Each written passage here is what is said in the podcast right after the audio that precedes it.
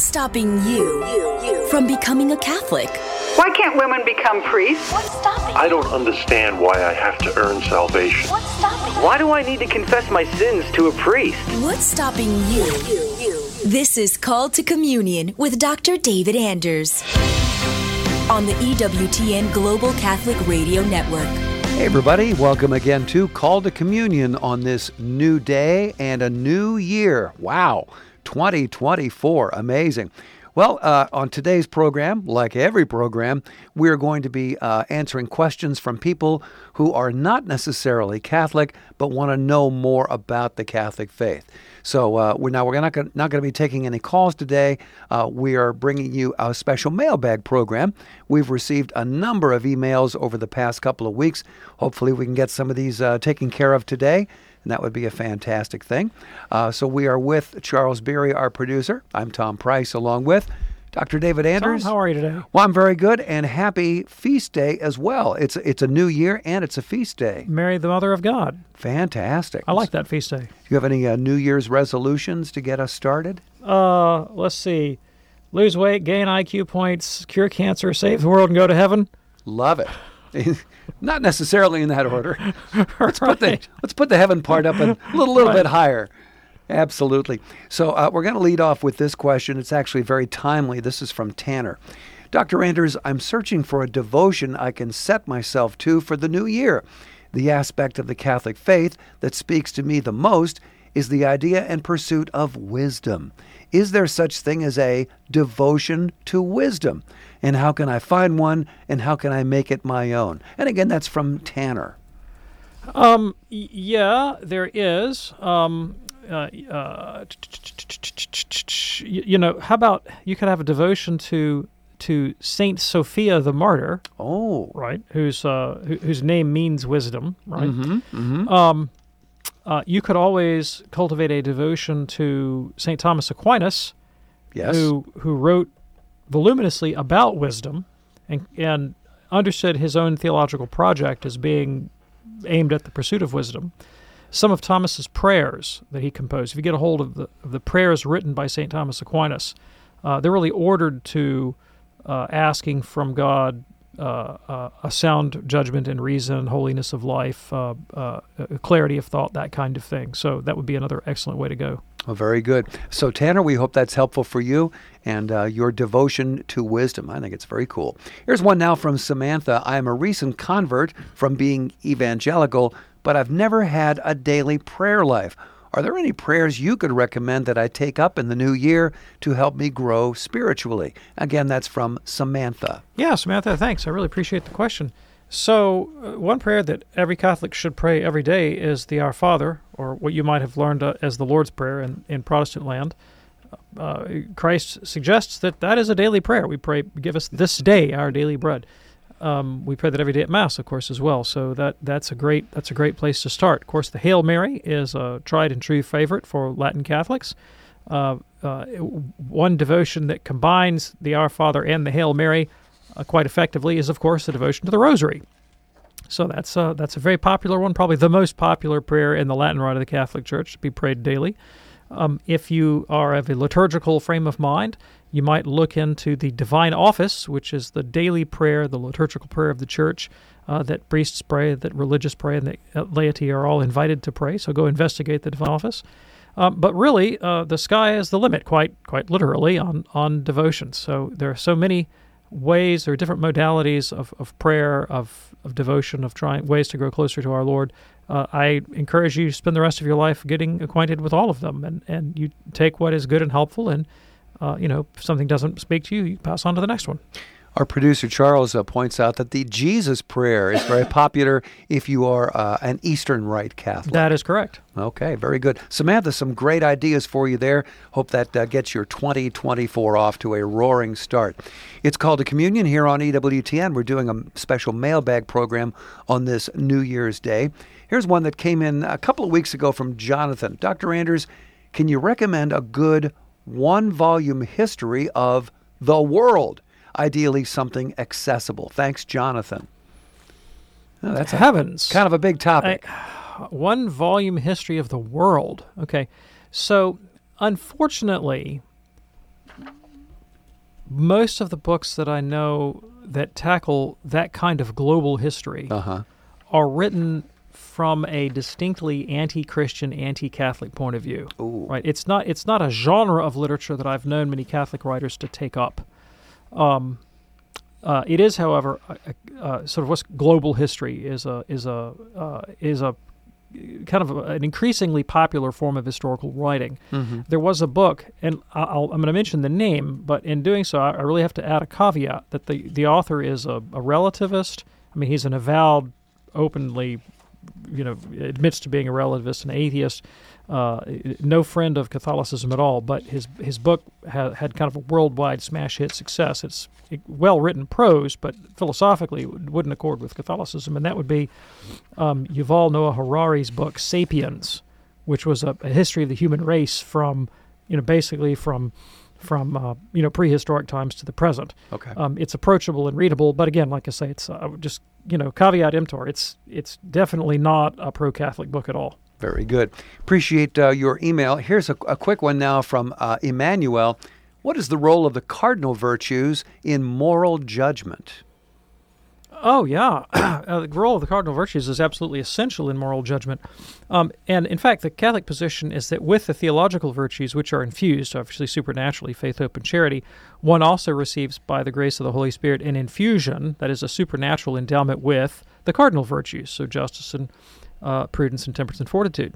Um, it, justice and prudence, uh, their two cardinal virtues, are w- without which it's impossible to make a good moral judgment. I mean, prudence is the virtue of of making the correct, the concrete choice in the particular moment that you find yourself in. I mean, it's one thing to have an abstract principle like "thou shalt not kill" or "you shalt not lie" or "don't commit adultery."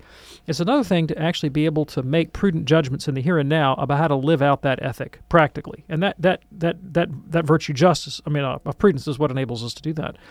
Um, that justice is the virtue of of knowing what we owe another human being either either individually or collectively. So Uh-huh. you literally can't make a good moral judgment about the life of your neighbor without having the virtue of justice.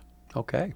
Well, I appreciate that. Uh, Emmanuel, thank you so much uh, for your question. We're doing a special edition of Call to Communion today. It's a mailbag program, so we're not going to be taking your calls, but we are going to be answering a whole bunch of emails that have come in over the last couple of weeks.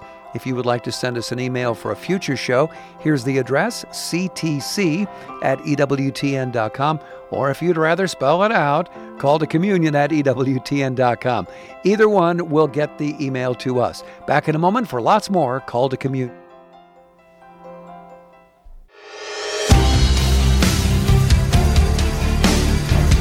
Thanks for joining us on this New Year's Day, and please have a very blessed and happy New Year from all of us at EWTN.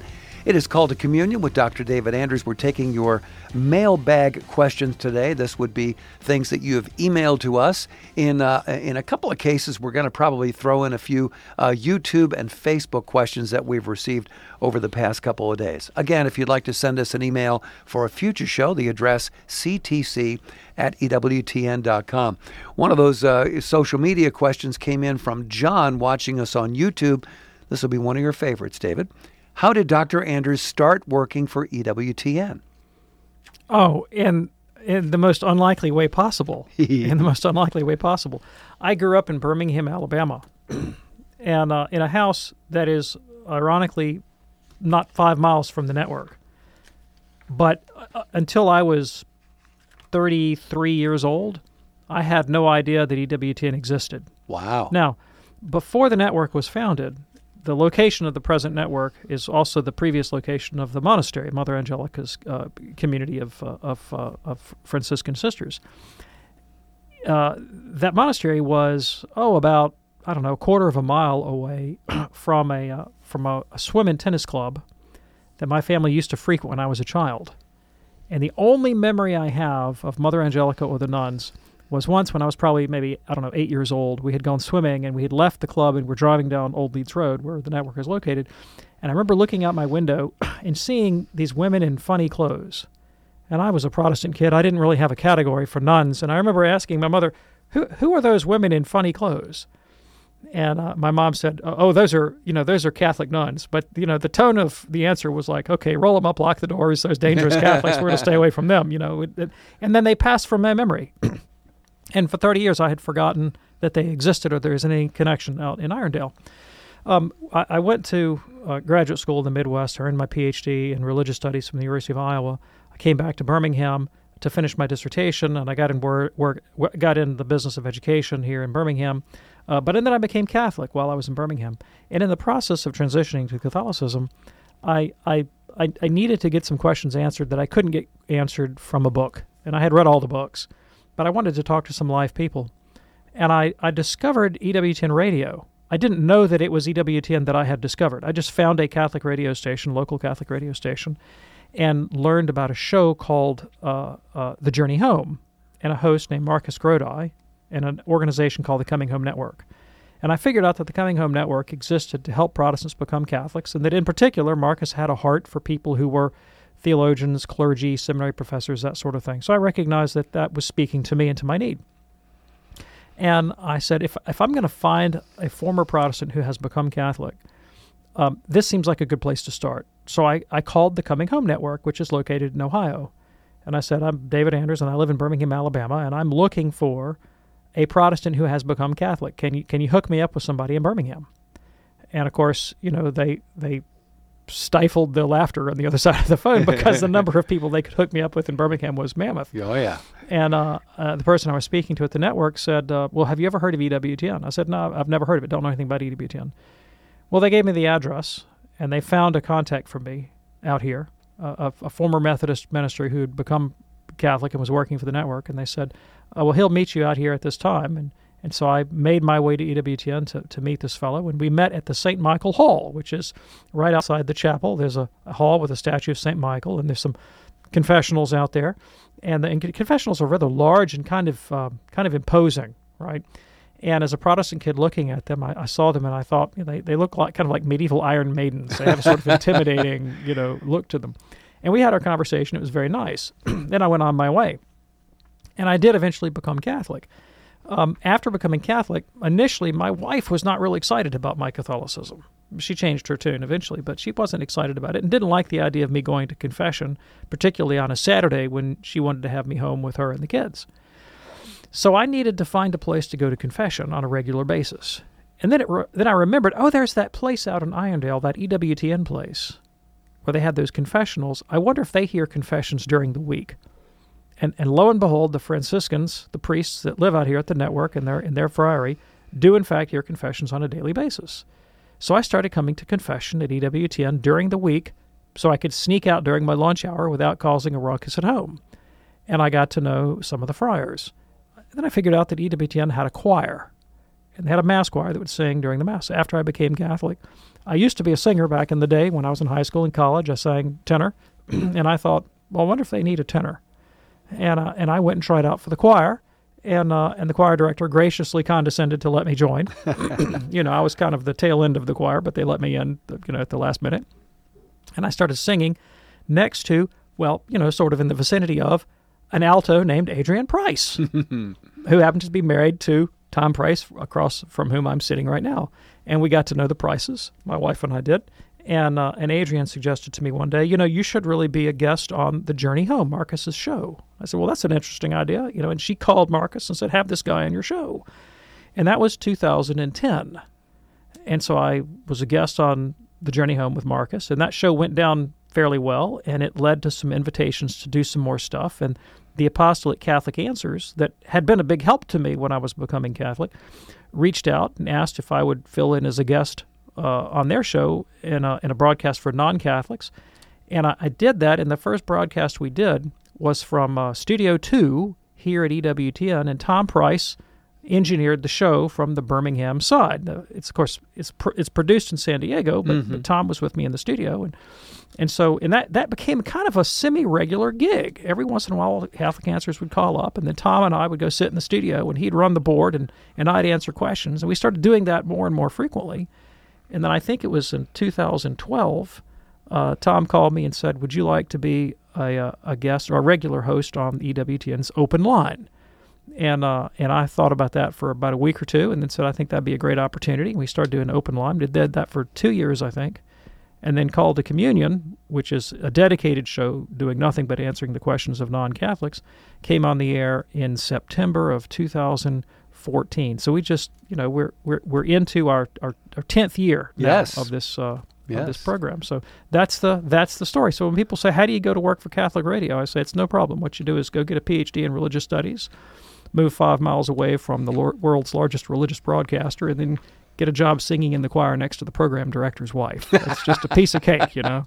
Nothing to it. A- Nothing a, to it. A well-traveled road. Right, exactly. Very good. Well, uh, thanks so much for your question, and, and I knew you would enjoy that as kind of a, uh jumping off point here. Now, I need to ask you a question. Do you prefer the pronunciation Dionysus, Dionysus? What's the right word here? We're speaking of you- Al- you- of you- Alexandria, You, you say tomato, I say tomato. so it doesn't matter. I don't care. Very good. This question then is from Adam. Dr. Anders, can you talk about why Dionysius of Alexandria was considered Pope of Alexandria? Was he actually a pope, as in the Pope of Rome? This Dionysius of Alexandria is different from Pope Dionysius of Rome, correct? I'm confused as to whether Dionysius of Alexandria was an official pope of the church. Thanks, Adam. Oh, okay, thanks. I, I appreciate the question. Um, in in the Coptic Church, the title for the Patriarch of Alexandria is Pope. Ah, okay. Right. So we, we call the Bishop of Rome the Pope, um, but before uh, the Bishop of Rome's title became more or less unique to the Bishop of Rome in the West, the word Pope was used with respect to other other patriarchs, and it still is used for the Patriarch of Alexandria. Okay. Well, very good. And thank you so much uh, for your email. Here's one. This is an anonymous question now. I am a Catholic married man. Unfortunately, my wife miscarried some three weeks ago, requiring D and C. Our doctor advised her to go through one healthy cycle before we try it again. She asked me if we were able to, you know, mm, the marital act there, using preventive measures, since it was for health reasons. Well, I didn't know the answer to that, was assuming that we would just have to wait it out instead. I thought you might know the church's official stance on this situation. Thanks, Anonymous. Yeah, thank you. I appreciate the question. So, in your situation, um, the the the rational measures that you can take to avoid pregnancy are twofold. You can abstain from sexual relations, or you can you can practice natural family planning, which is to abstain from sexual relations specifically during the time of the month when your wife will be fertile. Right, but in either case, it's a form of abstention. Okay. Right. Uh, what you can't do is use any form of contraception, uh, which is to say, you know, intentionally engaging in the marital act uh, in a way that would be intrinsically not open to the possibility of conception. Right. Um, that's ruled out. Okay. Appreciate that. Thanks for your anonymous email. It's called communion here on EWTN on this New Year's Day, doing a bunch of uh, questions that we've received uh, in the email uh, category there on our mailbag program today. This one is from MC. MC says, Dr. Anders, I believe I heard you once say that Luther believed that our immoderate desires were sin and that Catholics believe it's sinful only when acting on those desires and that resistance is meritorious. So, how does that square up with scriptures such as Matthew 5:28? Thanks, MC. Well, let's pull up Matthew five twenty eight Let's. because I don't have that committed to memory that particular verse. Okay. Um, oh yeah, okay, that's what I figured it was. If you look at a woman to lust after her, you've committed adultery. Okay, well, n- notice that the that the verb there, looking at a woman to lust after her, Hmm. that it, that implies intention. Sure does. All right, the intention is sinful. All right, the intention is sinful. Um, it's not sinful to have uh, an immoderate desire. It is sinful to act on that immoderate desire by intention. And in this case, a man, you know, it's like take a guy who who uh, who uh, g- decides to contemplate pornography, for example. Yeah. That's a very intentional act. That's a very intentional act. It doesn't happen by accident. Okay. Um, that's different from, let's say, you know, uh, kid is walking down the street and and he looks up and there's a billboard of something that's quasi pornographic that he didn't intend to look at and he quickly averts his eyes. Well, they may both have seen similar images, but the question of intention differs entirely between the two acts. Very good. MC, thanks so much uh, for your email. Here's one now from Hannah who says, Dr. Anders, where does grace end and free will begin? Is it an act of grace to accept an offer of grace? I would like to pray for the salvation of my loved ones, but if their free will, by definition, can't be coerced, then what am I asking for? Am I just asking God to be a little more pushy in his offer of saving grace for them? Thanks for your help, Hannah. Yeah, thanks. So um, the uh, the language that you used of grace ending and free will beginning, I think misconstrues the relationship between grace and free will. The Catholic position is that it is grace that enables free will. Right? So that without grace, you are actually bound in your will to a certain extent. Okay, Right? You, you, right. you don't have it within your power to consistently will the moral good apart from grace. When you when you have grace, you now have the freedom to choose the moral good. Okay. Right? Grace empowers your free act of virtue. And so the two are are coextensive with one another. They're not they're not in opposition in any way. Um, and the more grace you have, the freer your actions become. That's literally the Catholic position. The more grace you have, the freer your actions become. And, and it's easy to see in the extreme case. So think, for example, about, um, say, the drug addict. Uh, the serious drug addict really is not free at all. He, he or she is almost utterly bound by this obsessive passion to, to do drugs, and he's really not free to stop that obsession. Um, at the other end of the extreme, take the saint, for whom the thought of some enormity, some act of whether it be drug abuse or you know any kind of horrific uh, uh, sinful act, is completely unpalatable to them, and so they're not constrained by the Holy Spirit not to will evil. All right, they just have no desire to will evil yeah. and uh, and whether, whereas they're they're utterly free in their pursuit of of uh, of the rational good that we call virtue. Okay. Appreciate that. It is called communion, our special mailbag edition on New Year's Day here on EWTN Radio. This question now, this is from an anonymous emailer. Dr. Anders, did the first Jewish Christians continue to practice Judaism also and offer sacrifice in the temple until it was destroyed in 70 AD? Or did they cease functioning in that capacity when they became Christians? Um, yeah, absolutely. I really appreciate the question. Um, absolutely, uh, unambiguously, the earliest Christians, Jewish Christians, continued to practice Judaism. Really? Yes, they worshipped in the temple. They would have participated in temple sacrifices. They they observed the Sabbath. Uh, they observed the laws of kashrut, the dietary rules, all the rest of it. Absolutely, they did that, and uh, and it became a point of controversy because when Gentile Christians joined the movement, it it it raised the question: Do Gentile Christians also have to practice Judaism in order to be followers of Jesus? And there was a significant movement, a significant party within early Christianity that answered that in the affirmative particularly around Jerusalem and in company with James. There was a group of people, uh, Paul calls them Judaizers, we call them Judaizers today, that said, yeah, to be a Christian, you must follow the law of Moses in all of its respects, including circumcision. Um, St. Paul was the great champion of Gentile freedom and argued no, the Gentiles don't have to follow the law of Moses. But there was never a question in there about the Jews following the law of Moses. The Jewish Christians continued to do that. Um, and Paul said, no, they don't have to follow the law of Moses. And, and they actually ended up having a church council about this question. Um, and uh, in Acts chapter 15 recounts it, and they ruled that no, Gentiles don't have to follow the law. But uh, there's a, there's a, a pr- pretty substantial literature on, on this question. A lot of history has been written about it. Uh, uh, there's a there's a, a, a title by a Jewish scholar named Pamela Eisenbaum that is um, it's kind of a it's a tongue in cheek title. The title of her book is Paul was not a Christian.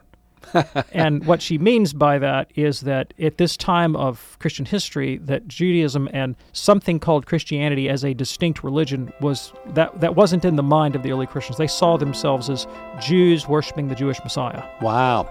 And uh, thank you so much for your anonymous email. We're going to get to lots more in the second half of our program, including some emails that are a little bit long to do on our regular live program, but we have a little more time to stretch out and answer those longer emails. We're going to do that in just a few moments, right here on EWTN's Call to Communion with Dr. David Anders.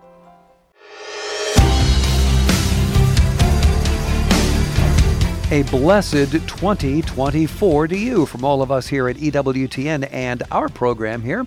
Call to Communion with Dr. David Anders. Not taking your phone calls today. We are answering some emails we've received over the past couple of weeks, including this longer one that we have time to answer today. This is from Sam. Sam says Protestants don't reject John 6. What we reject is the Catholic interpretation of it as if it were literal. We see that to eat the Lord's flesh and drink his blood is to believe in him, because, quote, to believe or to believe into is to receive.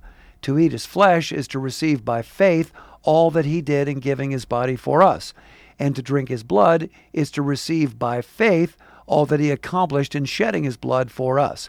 Verses, verse 47 of John 6 says, He who believes has eternal life. Furthermore, in verse 63 it says, It is the Spirit who gives life, the flesh profits nothing.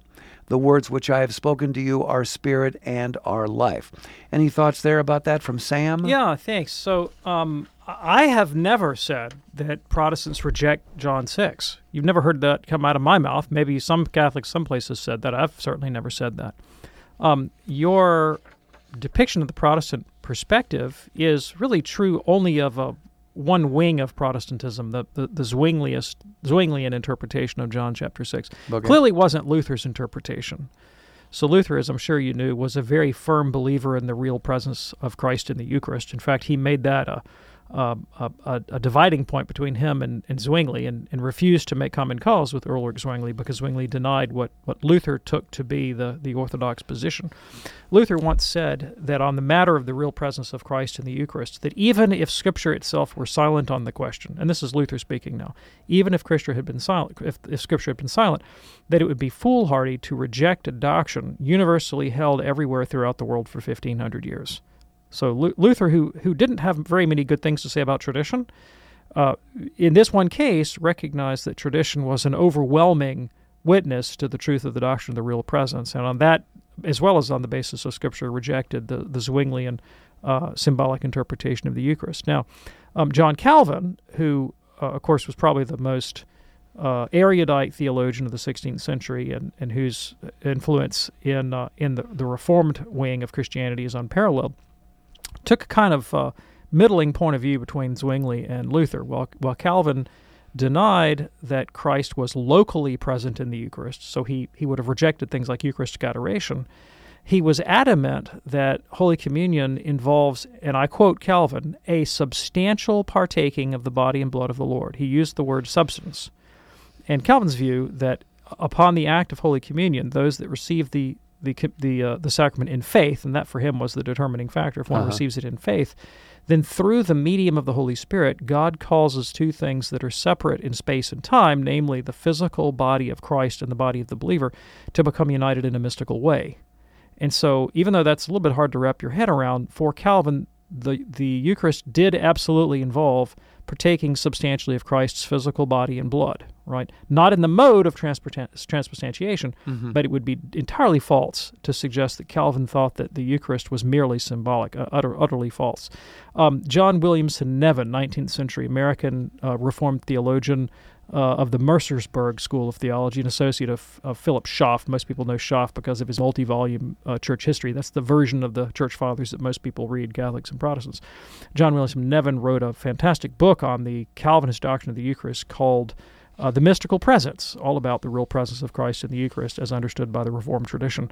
So the, the way you've caricatured Protestantism, I think, is, uh, is true only of one wing of Protestantism. It's clearly not true of the Lutheran tradition. It's not true of the Calvinist wing of the Reformed tradition, uh, but it is you have taken the the Zwinglian point of view, and uh, and you know Luther and Calvin would testify against you, right before you even get to the Catholic faith on this. Um, so the the idea that you know in John six Jesus says, "Well, the flesh counts for nothing; it's the spirit that gives life." If if you take that to mean that um, that the, the, the apostle is rejecting any sort of contact with the physical, or the, or I should say, the substantial body of Christ as being necessary for salvation, then you vitiate the whole incarnation. Because in John chapter 1, the same apostle writes that the Word became flesh and dwelt among us. Mm. So the enfleshment of the Word is not something contrary to the power of the Spirit. Rather, the power of the Spirit here is what gives the, uh, is what empowers the act of faith in such a mystery, and uh, it's what renders such a miracle possible that we can have the real presence of Christ, that we can have the incarnation is made possible by the power of the Spirit. It's not meant to be a principle that Gnostically separates spirit from matter, the way you seem to suggest. Um, in your mind, the the act of believing is is the operative act that that that brings the contact with between the believer and Christ. Catholics certainly don't deny that. Catholics certainly don't deny that.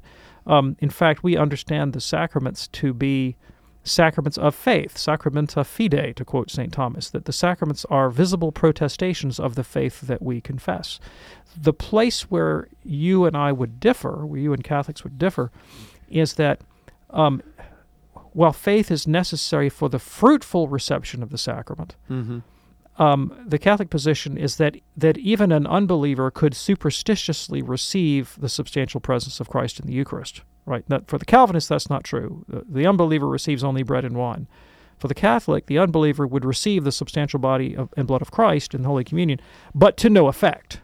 It would not work within him a uh, any kind of spiritual transformation, but would in fact be a sacrilegious communion. Now, I would say that th- these kinds of differences in theology cannot ultimately be settled by reference to John 6 because the, the apostle writes in what is obviously a very enigmatic fashion. And so if if John 6 were the only thing that we had to go on, its interpretation would be ambiguous. As all scripture is ambiguous. As any passage of scripture can be made to say anything that the interpreter wants to say ultimately. The question is what's a plausible interpretation given John 6's situation in the first century and its history of interpretation over 2,000 years. And this is where I think Luther got something right that you cannot abstract the Bible, including John 6, from the Christian community, either in the first century or today, and expect to understand it. When John wrote his epistle, excuse me, when he wrote his gospel, he wrote to people who were already practicing the sacraments. I mean, the Eucharist predates the Gospel of John by probably 70 years. Hmm. So there's a 70 year history of Eucharistic worship before there was ever a John's Gospel. When John writes, he writes to people who were in the second and third generation of the Christian faith and had been practicing the Eucharist collectively for, you know, for, for 70 years. They already had a conception of what it meant. And so he is able to write enigmatically. That's why he doesn't he doesn't explicitly mention the Eucharist in this passage. I mean, we, we all read it and assume he's talking about the Eucharist because he speaks about partaking of the body and blood of Christ and eating and drinking. And we go, oh, well, we know what was going on in the first century. That must be a reference to the Eucharist. That's a veiled way, an enigmatic way of referencing the Eucharist. But we're, we're importing our knowledge of early Christianity, in other words, what we know from sacred tradition, to make that judgment. You follow me? I do. Okay. Yeah. So if you're going to if you're going to advert to what you know about the context of the Gospel of John to affect its interpretation, then we must also say what did the early recipients of John's Gospel think he meant? How was John's Gospel received in Christian antiquity? And here's where Luther is right. For 2,000 years throughout the world, uh, in every place, except for the Protestant Reformation of the Zwinglian type, all Christians understood Christ to be speaking of his substantial presence. And to to def- and and defections from that came typically from the Gnostic camp, which is why the question of Christ's real presence in the Eucharist was for Ignatius of Antioch in say the year 100 a, a key determinant of whether a person was orthodox or a Docetist.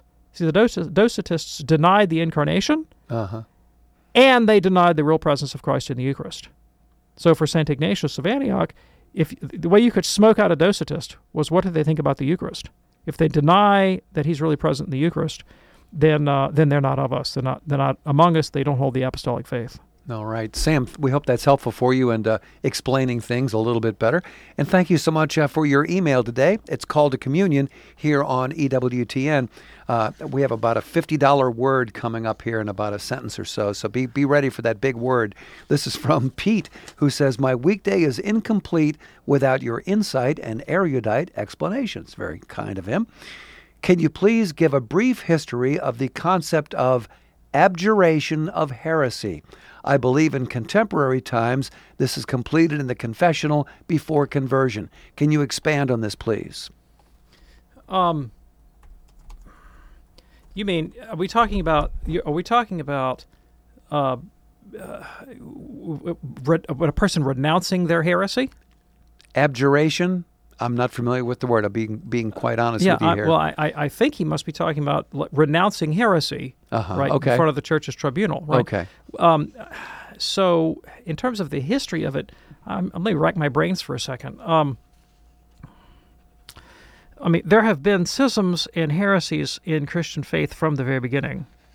And many of Paul's epistles, of course, were written to counteract false understandings of the Christian faith, and he admonished people to get back on board with uh, with with Orthodox Christianity, and and the the idea of renouncing one's false beliefs and joining oneself to the Catholic faith, I mean, has always been part of uh, the Christian tradition.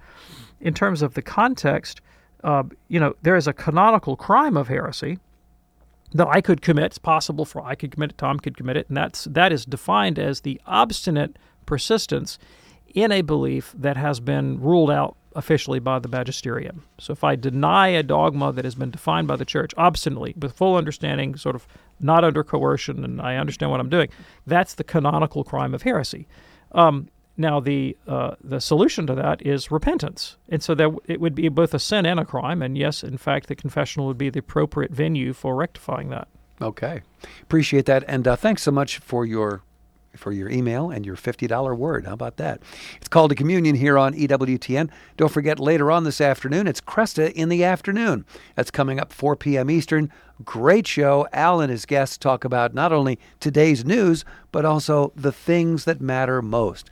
That's why it's such an important program. Check it out. Kresta in the afternoon coming up later today, 4 p.m. Eastern on EWTN Hey, Tom. Radio. Yes, sir. Well, I've, well, I've got you. The I, I just looked it up. The Catholic Encyclopedia has a, a much better and historical analysis of abjuration of heresy. oh, really? yeah. So if you just check out the Catholic Encyclopedia, you'll find it. There you go. Hope that's uh, helpful for, for everybody. Here's an email now from Audrey in Plano, Texas, in the Dallas Fort Worth Metroplex. Audrey says Hi, Dr. Anders. I have a brother who is a cradle Catholic, but is now a Pentecostal. I am a returning Catholic. I've been learning so much about our faith through your show, but I can't seem to have a productive conversation with my brother. He tells me that outside the church, he has a quote, real relationship with Jesus, and that following the Catholic faith is, quote, being under the spirit of religion. He also goes on about baptism in the Holy Spirit, which he explains is the main part of the gospel, and if we aren't baptized in the Holy Spirit, we aren't really saved. Well, how does all this fit into Catholicism? And how do I explain to him that Catholics experience the Holy Spirit as well? Thanks. Enjoy learning so much for your show, from your show, Audrey in Plano, Texas. Yeah, thank you so much. So, Audrey, there's a book you might want to read. It's not by a Catholic author, it's by a, a secular uh, author um, who I think is probably agnostic on the religious question. Um, it's an anthropologist out of Stanford. Her name is Tanya Luhrmann, L U H R M A N. And the title of the book is uh, When God Talks Back Understanding the Evangelical Relationship to God. And it is an anthropological study of a charismatic, not explicitly Pentecostal, but a charismatic community um, in Southern California, or was it maybe Chicago? I take that back, where uh, where the participants regularly cultivated the idea that God verbally communicated to them, and and it's an anthropologist's look at the question: How is it that men and women in the 21st century could routinely be brought to believe that the impressions or thoughts or images or feelings that arose in their mind could reliably be distinguished as the voice of God talking to them? And it's a fascinating anthropological study of that question. Um, and uh, but I pointed out to you because this this conception of what it means to have a relationship with God, namely that one is involved in a sort of uh, a, a sensorial, rich, um, deeply emotionally felt, and perhaps even even verbal dialogue with the Spirit of God, is just what it means for many of our contemporaries to have a relationship to Jesus.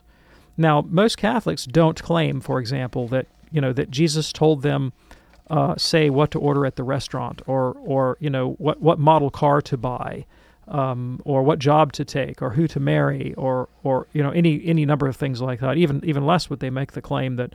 Uh, just me personally, I, I David, I was in the airport recently, traveling uh, to give a talk, and I overheard uh, two men that were standing in line to buy a cup of coffee, and they had guitars. And I, you know, I'm always kind of interested in people who play music, and so I was sort of sidled up next to them to get my coffee, and I heard one say to the other, um, "Well, you know, I, you know, we were playing at this show, and, and the Lord laid this song upon my heart." And I thought, oh, I know who these guys are. They're Protestant worship leaders, and they're off. They're off to, to play a gig someplace. And so I struck up a conversation about where they were going to go play and what church and so forth. But the claim, oh, God laid this song on my heart. Well, it's kind of a. If you think about it for a minute, it's kind of a bold claim. It's it's the claim that one of them made that that he was in the midst of a of a concert performing music, and that he had a deep inclination, a strong intuition that he should play a particular song, and he credited that intuition to the movement of the Holy Spirit. But that's a pretty bold claim, Yeah. you know.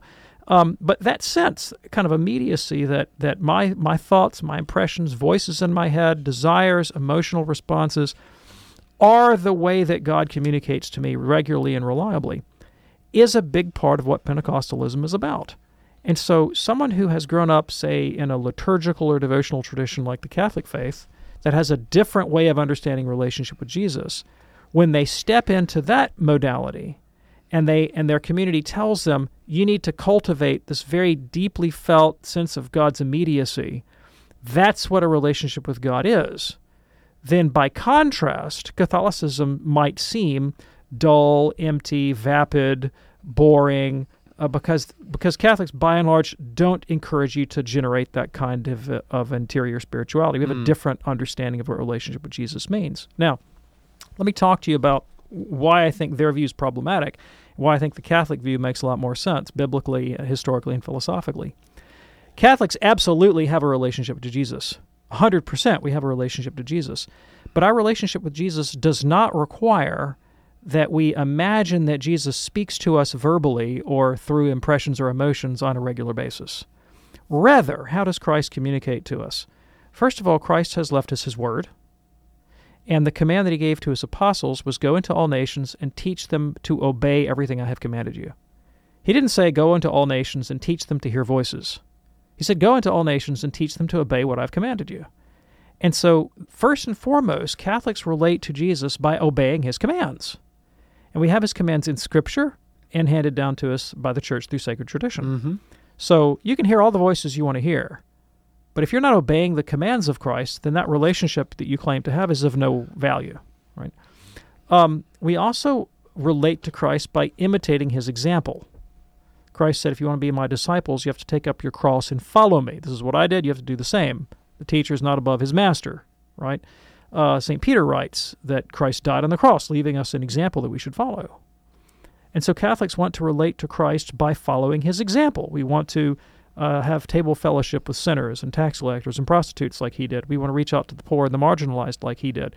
We want to make our lives an offering the way he did, loving sacrificially, perhaps even unto death as he did. That is a way of relating to Christ, relating to him through his example, through his teaching. Then there's another way Catholics relate to Christ, and that is we want to relate to Christ by recapitulating his divine personality. What I mean by that is that we want we don't just want to mechanically obey, uh, follow his example or obey his commands. We want to transform our personalities so that we come to see the world through Christ's eyes. So that what he values, we value. You know, when you marry someone and you love them and you live with them for a long time, eventually you don't just know what your wife wants. You want it too on her behalf. Sure. And we, we want to come to have that kind of intimacy with Jesus where if Christ values something, we also value it. If Christ assesses a situation in a certain way, we want to have the same assessment, to be able to fi- form the same judgment. Um, Pope Francis writes in his encyclical Lumen Fidei that we want to come see the world through Christ's eyes. St. Paul writes about this in his epistles when he speaks about having the mind of Christ. 1 Corinthians chapter 2, for example, he speaks about having the mind of Christ given to us by the Holy Spirit. That is a very intimate way of relating to Jesus. But again, it doesn't require that I hear a voice. It doesn't require that I respond to an emotional impression. It's a shift in one's mode of vision, of one's personality. And, and effecting that shift in personality is one of the things that the sacraments of the church are meant to inculcate.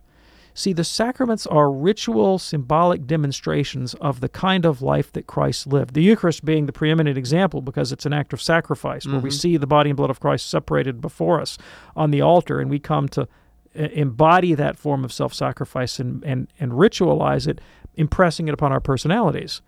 All the sacraments have that effect, or say the sacrament of penance, where I routinely uh, attempt to divorce myself of everything that, that contaminates flesh and spirit out of reverence for God, and to start over and over and over again through acts of penance and contrition and purification. Right?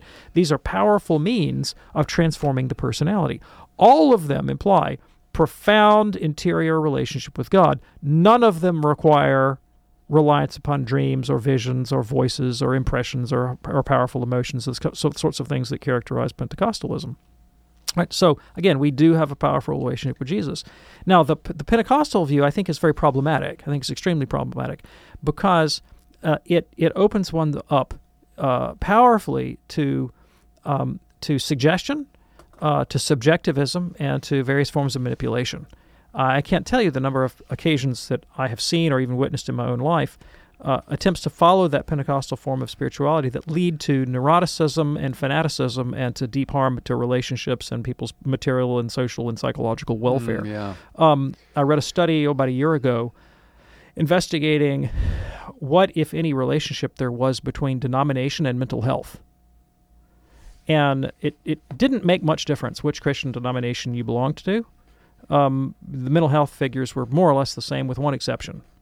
And that was that pr- practitioners of Pentecostalism and charismatic traditions were reliably more neurotic than other forms of Christianity. And it's it's understandable that they would be more neurotic because it's a tradition that that that advocates, that evokes, that seeks to inculcate high levels of emotionality as the index of one's personal spirituality. And since neuroticism is, by definition, a, a, greater tendency to negative emotion, when you're seeking to cultivate a spirituality that provokes emotional outburst, it's, it stands to reason that it would lead to, or, or could perhaps invite, various forms of emotional psychological imbalance. Um, it also opens up people to gross forms of manipulation mm. because if you believe that God acts primarily through these kinds of impressions, uh, you know, strong emotions, uh, uh, pictures that appear in the mind, that kind of thing, then then someone can claim to be a kind of expert, and that happens all the time in Pentecostalism. They would call it, uh, well, so and so moves in the gifts when I used to sojourn in Pentecostalism, occasionally a, a, a, uh, evangelist would come by and the church would say, "Oh, this guy moves in the gifts," you know, which meant that he he was skillful at evoking those kinds of emotional responses in others, and made extraordinary claims about his own abilities to say know the mind of God or to respond to prophecy or prophetic inspiration. And once you cede your rationality and your intellect and your judgment to a charismatic leader like that, um, well, you've you've you've ceded your only defense against irrationality. Yeah. And so that, that leads to you know financial exploitation, can lead to sexual exploitation, uh, can lead to the cult of personality, uh, can lead to all kinds of negative outcomes. Audrey, thanks so much uh, for your email. This one from Ishmael, who says, Dr. Anders, I was having a conversation with a friend of mine who made some derogatory comments about the Bible. I could tell he had some false perceptions about it. What book or books do you recommend that I could give him to plant the seeds to put him on a path to dismiss these false perceptions? Thanks, Ishmael. Yeah, thanks, Ishmael. Well, it's not clear to me that his perceptions are false. Right? And what I mean by that is that taken at face value, there are passages of the Bible that are profoundly disturbing. And every Catholic interpreter for 2,000 years has recognized that. Um, you can read the church fathers like Augustine or Origen or Gregory of Nyssa, and they all speak very openly about what we'll call them the dark passages of the Old Testament, where things like uh, slavery or genocide or sexual violence um, are are either glossed or in some cases even seem to be condoned. And so it's it's that's not for no reason that atheists like uh, Richard Dawkins or Sam Harris or Daniel Dennett and Christopher Hitchens recoil at the plain sense of the Old Testament. Um, what you need to know is that the Catholic tradition has for a very long time said that taking the Old Testament at face value like that is the wrong way of reading the Old Testament. Um, so uh, Pope Benedict uh, promulgated an apostolic exhortation called Verbum Domini of the Word of the Lord, uh, that discusses, in particular, uh, our approach to the quote unquote dark passages of the Old Testament. Uh, there's a monograph on the topic that I highly recommend by Matthew Ramage, who's a Catholic theologian out of um, Benedictine University in Kansas, and it's simply titled uh, "The Dark Passages of the Old Testament." Okay. and applies Pope Benedict's hermeneutic to those uh, to those particular texts. So I would that's where I would go is uh, Ramage's book. Ishmael, thanks so much uh, for your email. Glad we could get to a whole bunch of emails on today's edition of Call to Communion. Dr. David Anders, have a very happy new year and thanks so much. Well, thank you, Tom. Appreciate that. We're back with another live show uh, a little bit later on this week, right here on EWTN Radio. We do this program Monday through Friday, 2 p.m. Eastern Time. So do check out uh, the program, check out the podcast if you wish by going to EWTN.com slash radio. Then look for, the words Podcast Central. That's all you have to do, EWTN.com slash radio. On behalf of our producer, Charles Beery, I'm Tom Price along with Dr. David Anders. Thanks for joining us. Have a blessed 2024. We'll see you next time. God bless.